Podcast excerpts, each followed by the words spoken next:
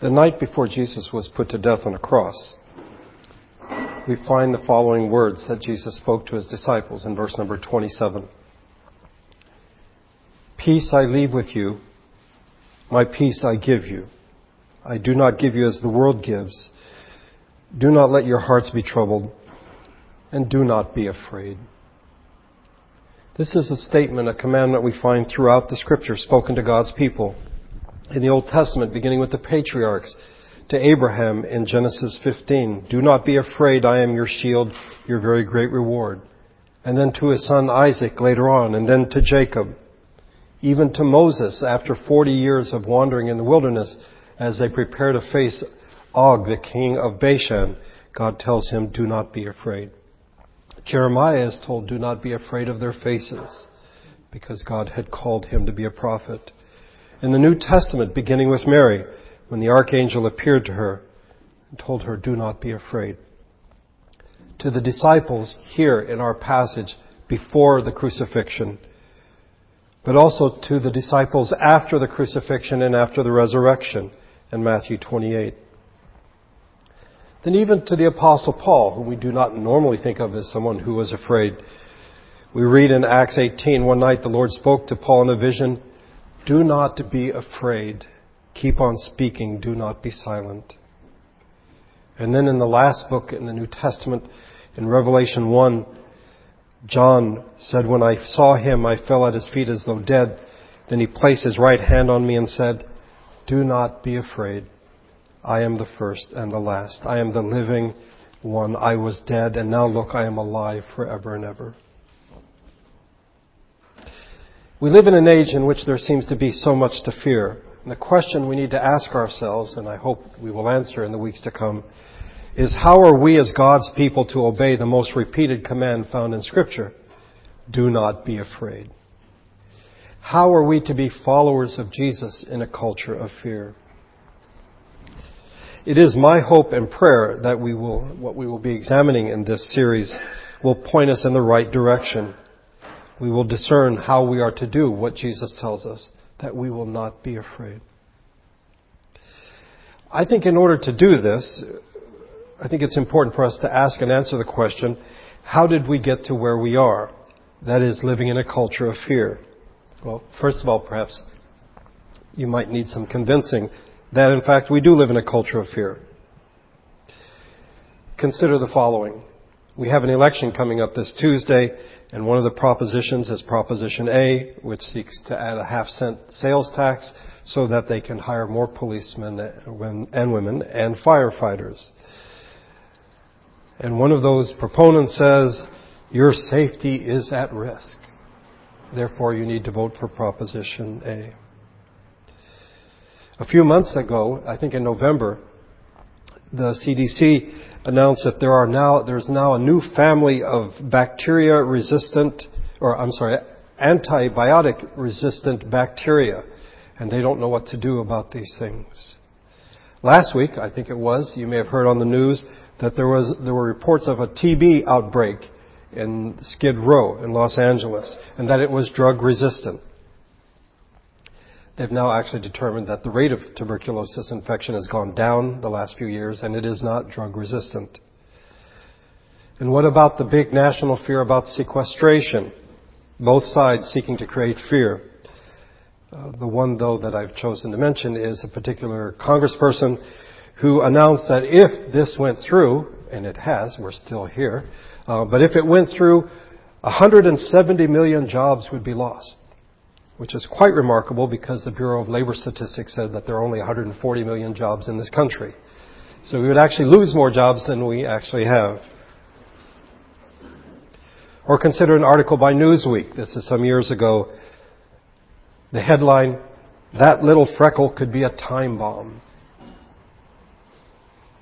Or a local news anchor leading into a story, Drinking too much water could send you to the emergency room. One of the things that's interesting, one of the net results of all this, is that oftentimes our fears do not correspond to actual risk or actual danger. In 2002, the CDC, the Center for Disease Control, listed the top three causes of death in the United States as heart disease, cancer, and stroke. And yet, I don't think that these are necessarily what people are afraid of. People are afraid of terrorism and pedophiles, road rage, school shootings, plane crashes, killer bees, serial killers, new addictions, including the shopping addiction and internet addiction, new medical and uh, psychological conditions, mad cow disease, attention deficit hyperactivity disorder, West Nile, SARS, avian flu, Ebola, and the list goes on and on. There's so much to fear. And yet we are told by our Lord and Savior, do not be afraid.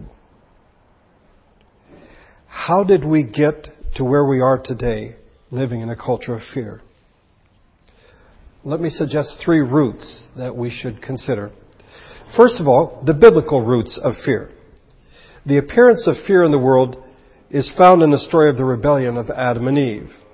Placed in the Garden of Eden so that they might learn lessons necessary. They need to learn skills so that they could then go out and do as God had commanded to have dominion over the planet. These lessons included trust and obedience. Adam and Eve were then confronted with a test. What we find in the story is that they were much as we are. They were unwilling to be creatures. They were seeking to declare themselves self created. And so they disobeyed. Human beings were created for life in community. This mirrors the nature of God. Three persons, one God. There is, if you wish, a divine community. We were made to image God, and we are to live and love one another in the pattern of God's living and loving. But the first two humans and their descendants were not content with this distinctly creature status. The privilege, the task of pointing beyond ourselves, of reflecting the image of God, apparently is not enough for human beings. Instead, they liked what they heard from the serpent you will be like God. Now, if you think about it, the difference between being made in the image of God and being like God may simply seem to be semantics, like a matter of linguistic difference. And in fact, the difference is vast. On the one hand, to reflect the goodness and beauty of God. On the other hand, to turn inward and to see ourselves as the source of goodness and beauty. Instead of reflecting the light of God, human beings believe themselves to be the source of light. And the result being that we become unending self-creators, remaking ourselves. We become a God to ourselves. As I've done for the past few series, I've been inspired and instructed by books that have come out and Scott Bader Saye has a book called Following Jesus in a Culture of Fear, and I, found this to be tremendously helpful. He mentions that it was when the first humans sought to be self-creators that they knew fear. And they hid or tried to hide from God. It is when human beings try to stand on their own that part of that package deal comes fear. After they'd eaten the forbidden fruit, God came into the garden. They heard him. Then the man and his wife heard the sound of the Lord God as he was walking in the garden in the cool of the day. And they hid from the Lord God among the trees of the garden. But the Lord God called to the man, Where are you? He answered, I heard you in the garden, and I was afraid because I was naked, so I hid. Adam and Eve were afraid. Just as they were ashamed when they first ate and they made themselves coverings, now they are naked, they are laid bare. They are transparent to each other and to God. And this should not, in a perfect world, cause fear. But they had gone beyond the boundaries. They had transgressed what God had told them to do.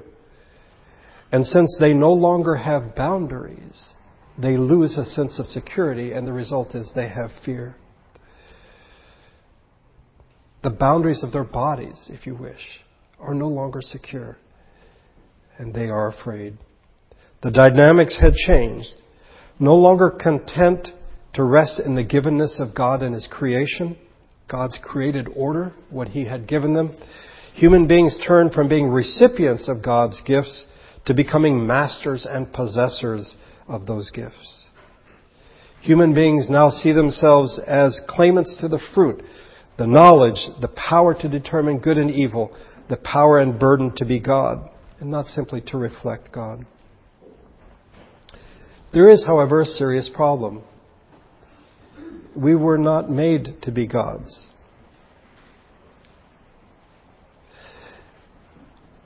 Thus, we live with this uneasy, this uneasy truth that we cannot fulfill our aspirations. We want to be like God. We want to be God, but in fact we cannot. And we fear failure, that we will not live up to what we want. We can only fail because we see ourselves as self-creators. We fear death because we are not content to receive life as a gift. God has given us life. But rather we see it as something we possess. And death is something that we see as taking away life, and therefore we are afraid. We fear God's presence because it reminds us that we are not God. Because we are fallen creatures, fear is a deep-seated part of our makeup. And thus we find throughout Scripture, time and time and time again, the words, do not be afraid. Since the time of Adam and Eve, it has been the nature of humans to be afraid. I find it striking that the last two popes, uh, John Paul II and Pope Benedict, the first words they spoke in their first public address, they started out saying, Do not be afraid. This is our nature as human beings. And so we must be told time and time again not to be afraid. But I said we live in a culture of fear. We are not the first people to be afraid. Okay? Um, in many ways, what I've said thus far, I could have preached a thousand years ago. But in many ways, where we live here and now, we have unique fears. And our way of looking at the world, I think, is quite different than those who have come before us. The words of Jesus are just as true now as they were a hundred years ago, a thousand years ago. But we need to ask ourselves, what is the culture, what is the climate of fear that surrounds us as we seek to follow Jesus and not be afraid? What I want to do now is trace the roots of fear as we face it today in two particular aspects. The political roots of fear, because I will argue that modern political theories rely on fear. That fear is the foundation of community in the modern world. And then the cultural roots of fear. We have lost the sense that the story has a happy ending. And therefore, people are afraid. You know I teach history, and so I enjoy doing a history lesson, so if you'll bear with me. The type of government we had today actually had its roots at the end of the 16th and beginning of the 17th century, when European nations were beginning to organize themselves as nation states, as separate political entities. The Holy Roman Empire had fallen apart, and so we begin to find these entities that emerge. And in contrast to what had come before them, in which the church had great power, um, and people had a common system of belief, suddenly you have all these entities in which people are trying to find something that will hold them together. And so they are not based on a common faith or a common vision of what is good, but rather on the idea of justice and individual freedom. You see, because as long as you're part of the Holy Roman Empire, you live in the medieval period, there is something that everyone holds in common. But now as you break apart into these little segments, what is it going to be that you can say, come on folks, this is what we hold in common? Because if I hold in common the same thing as the people in the next entity, why don't we just join together? And so each of these nation states began to have its own definition of justice and individual freedoms. What emerged out of this social change was a system in which people agreed to disagree about the big questions of life. What is truth? What is goodness? People said, we don't have to agree in order for us to be together. We'll just agree to disagree. Now, prior to this, there had been fear, and fear had been a political tool. Uh, people were afraid of the emperor, or the prince, or the feudal lord. They were also afraid of the church and what the church could do, like excommunication. But now, fear had changed. It used to be that people were afraid of tyrants. They were afraid of people in power. With the rise of the modern nation state, people are now afraid of anarchy. They're afraid of chaos. Because as things break apart, how do you know they're not going to keep segmenting and keep breaking apart? And so the fear of anarchy is what drives many people. You see, because people were trying to create political communities that did not share a common belief, a common religious belief. The only thing they held in common was a belief in individual freedom. People could not assume that they agreed on the big questions of life. And if people cannot be united, and we saw this in the last series on calling, that it is for the common good, if people cannot agree on what the common good is, then what can they agree on? What they can agree on is what they are to be afraid of what they are to avoid. The glue that holds the modern nation state together is fear.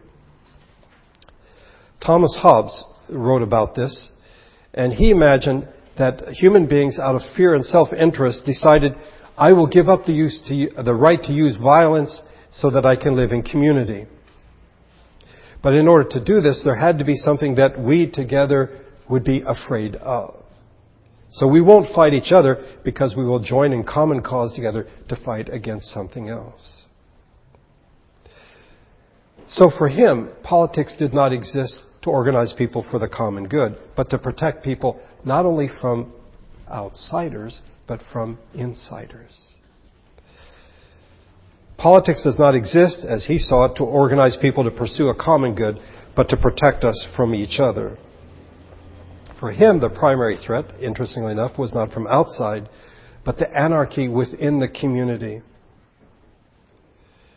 He argued that the basis for any society in the modern world is our mutual fear of each other. Now, the systems of government that have emerged since Hobbes' time are not exactly as he imagined them. But fear is still a major component in their makeup two, little, two leading political theorists. First is Judith Shklar, who was a, a professor at Harvard. She wrote a famous paper in 1989 called The Liberalism of Fear. And she argued that what we have in the United States today and in most democracies in the world is not an offering of, for our Latin scholars, the summum bonum, the greatest good.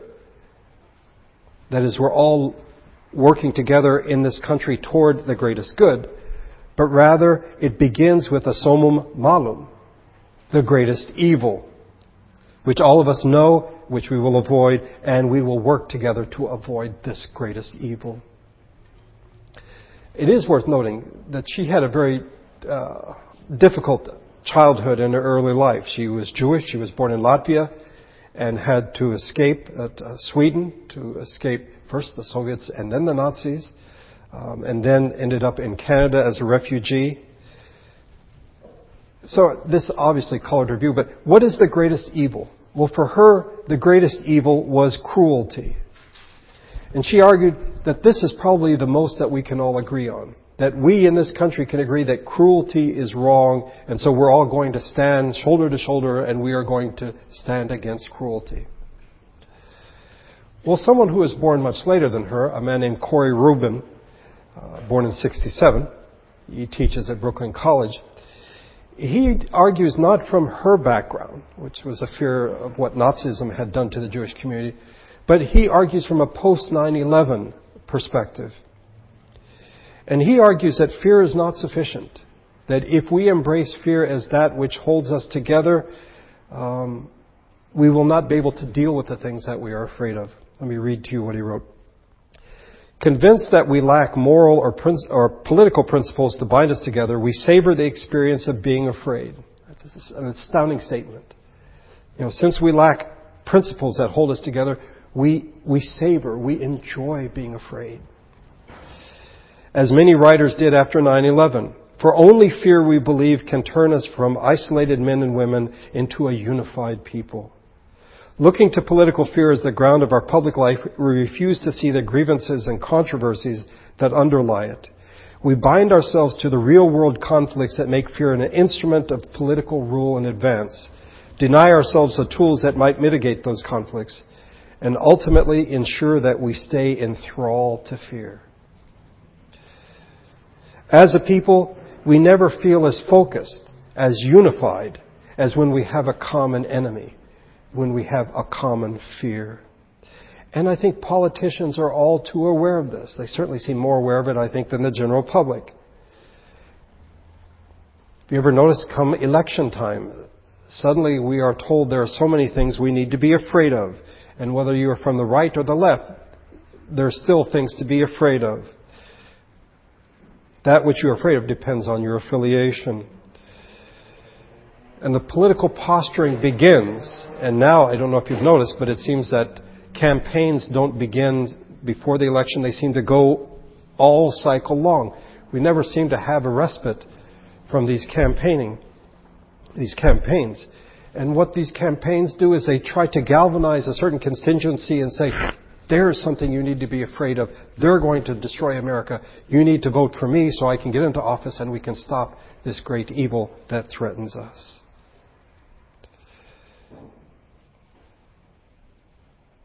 I think both the left and the right are guilty of doing this.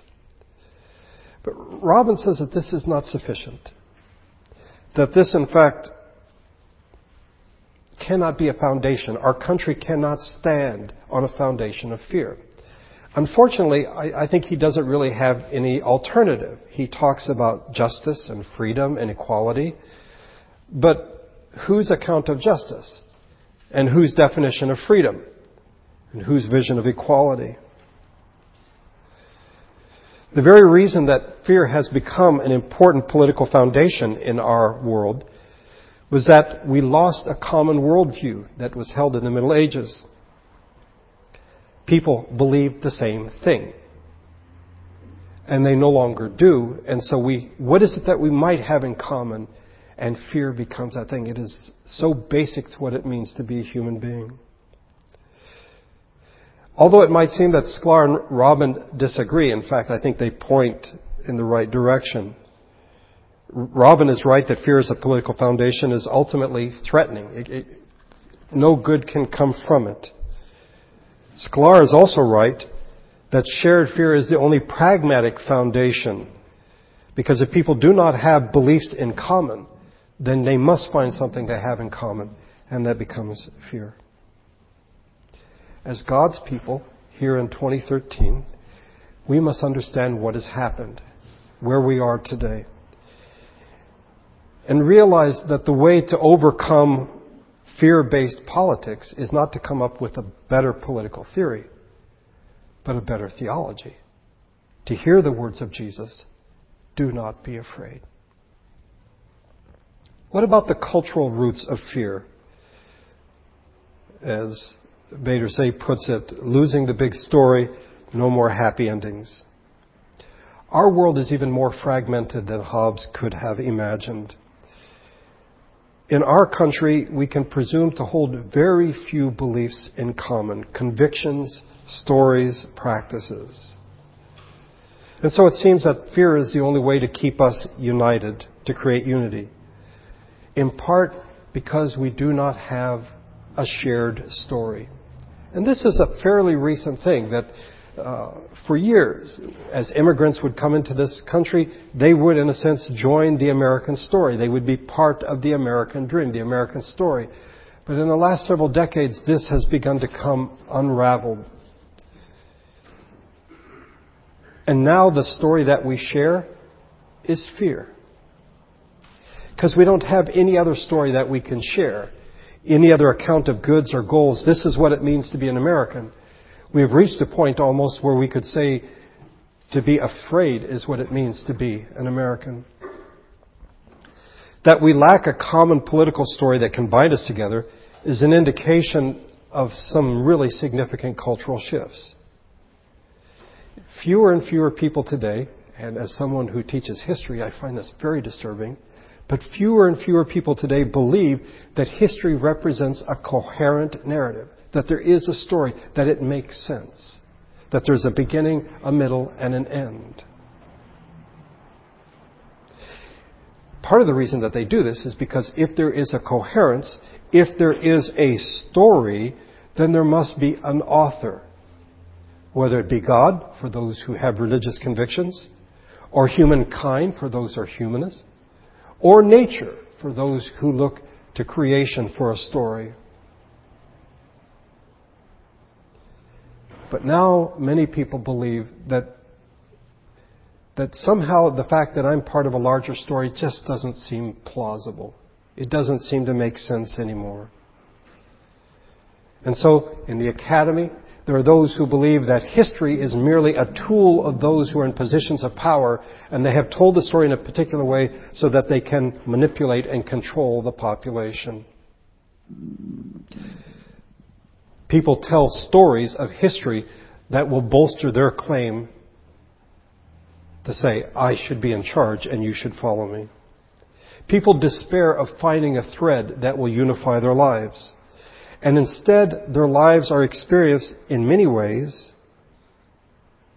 as a music video. That is to say, a somewhat random chain of events that have no necessary connection to what went before, what comes after. You see, prior to modernity, people did believe there was a story. They believed that the world had an author. History was seen as God's story.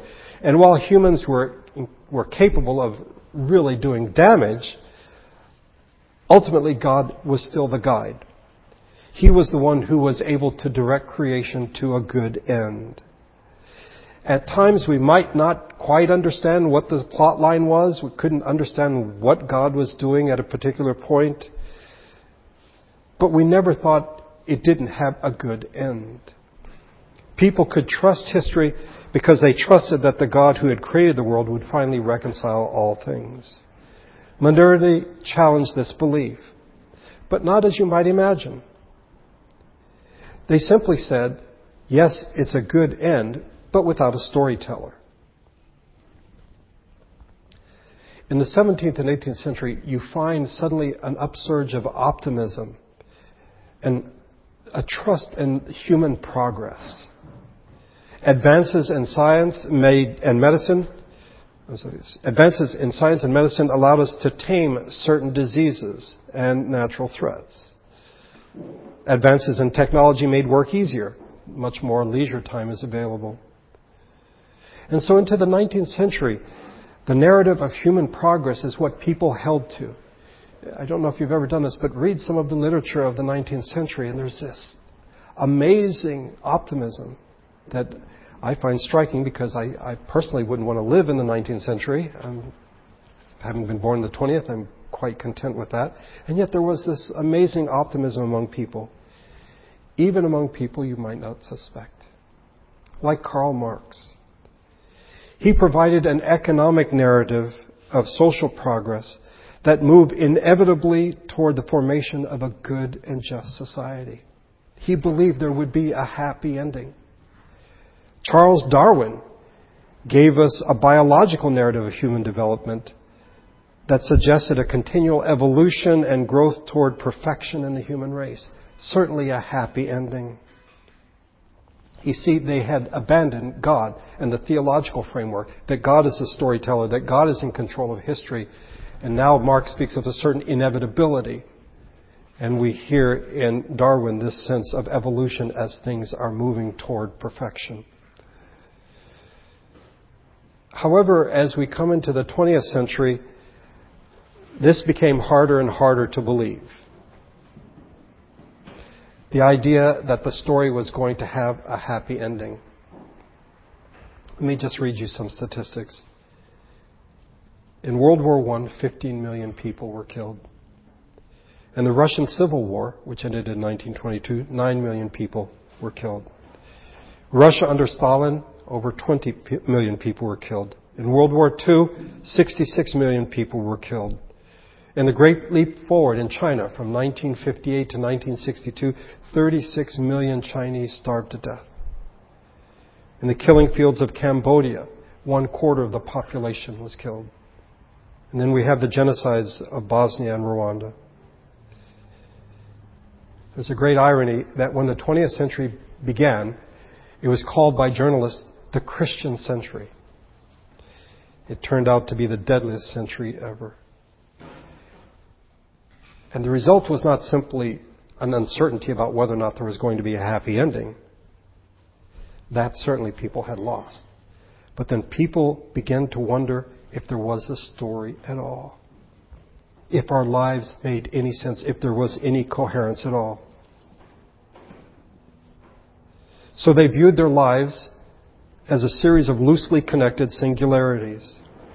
I have in parenthesis here, like the rapidly juxtaposed and largely disconnected images in a music video. That's how people see their lives.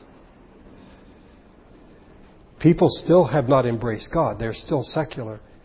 But they've lost the optimism. They've lost the optimism. And so there's no longer a story. And if there is no story, then there is no happy ending.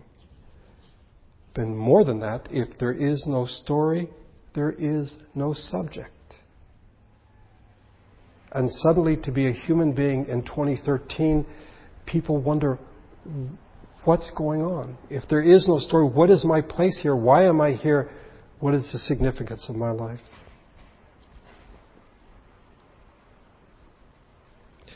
Without the stability and coherence of a story, who are we? Modernity tells us that we can be whoever we want. We can recreate ourselves like the serpent told Eve. You can be a self creator. You can be like God. But if you're always recreating yourself, who are you? What is your identity? One Christian writer puts it this way Without history, we become unscripted, anxious stutterers in our actions as in our words. And in such a nihilistic world, fear may be the only thing people can fear that they can feel.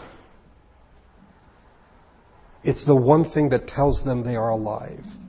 They feel fear. And it's not merely the fear of loss or the fear of death. There's also the fear of rejection, the fear of failure. Consider advertising and their strategies, how they target individuals. They put up unrealistic images and they suggest that the reader or the viewer does not match those images, but they offer a product that will relieve your fear of inadequacy. Buy this product or you'll be a loser. Buy this product or you'll just be ordinary. Buy this product or you will be rejected. We live in a culture of fear. But in truth, our world is no more dangerous than it was 50 years ago, or 100 years ago, or 1,000 years ago. In general, we are living longer, healthier lives than in the past. Many diseases have been diminished or eradicated.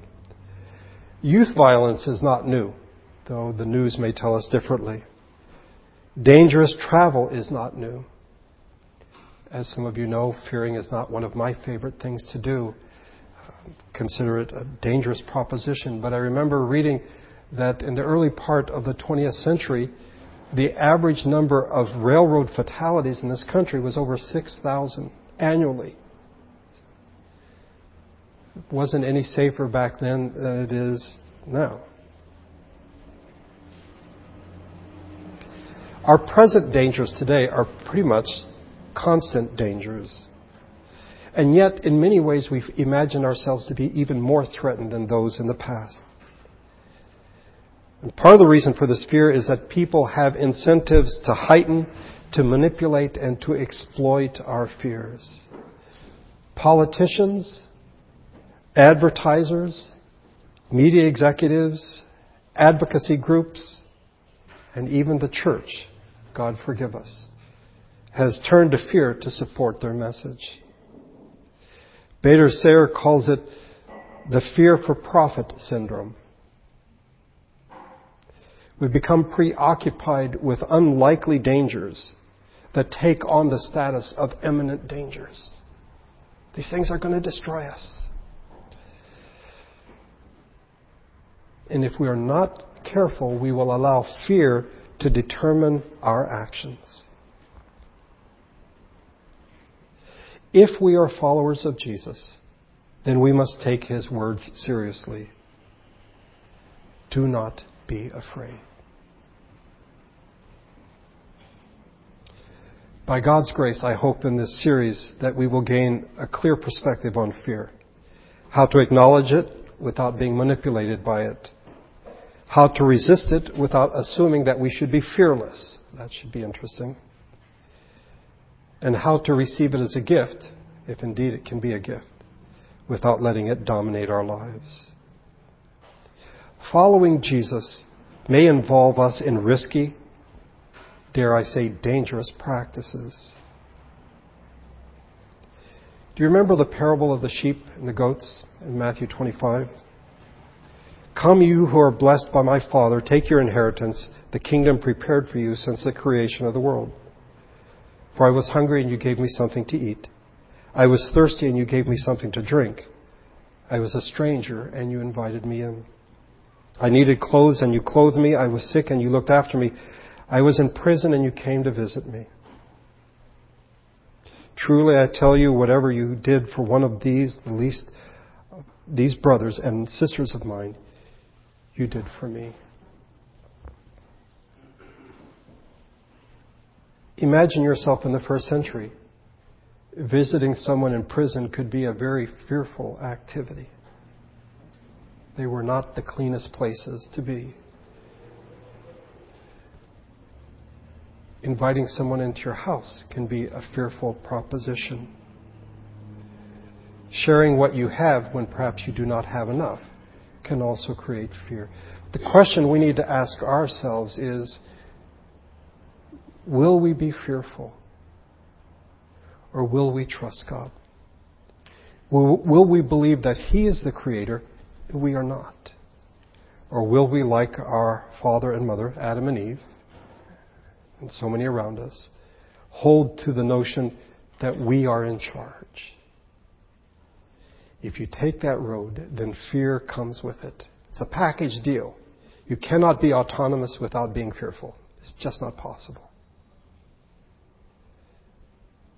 If I'm not to be afraid, then I'm not to be autonomous. I'm to acknowledge that what I have comes as a gift from God. And I pray by God's grace in the weeks to come we will see this. Let's pray together.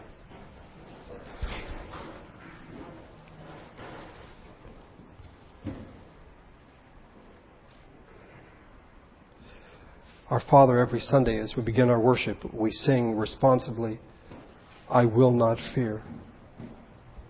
And yet we live in a culture of fear in which those around us seek to manipulate the fears we may have of possible dangers, of possible threats.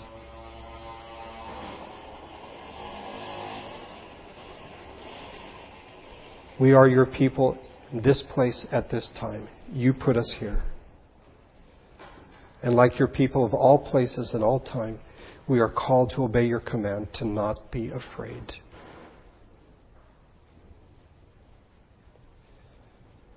because of sin,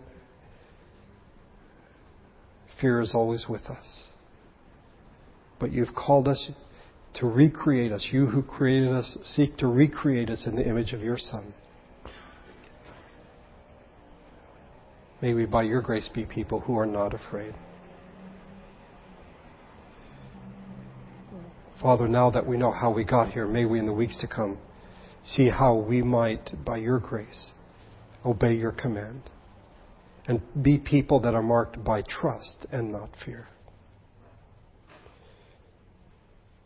And in a world marked by fear, By your grace, may we be people marked by faith.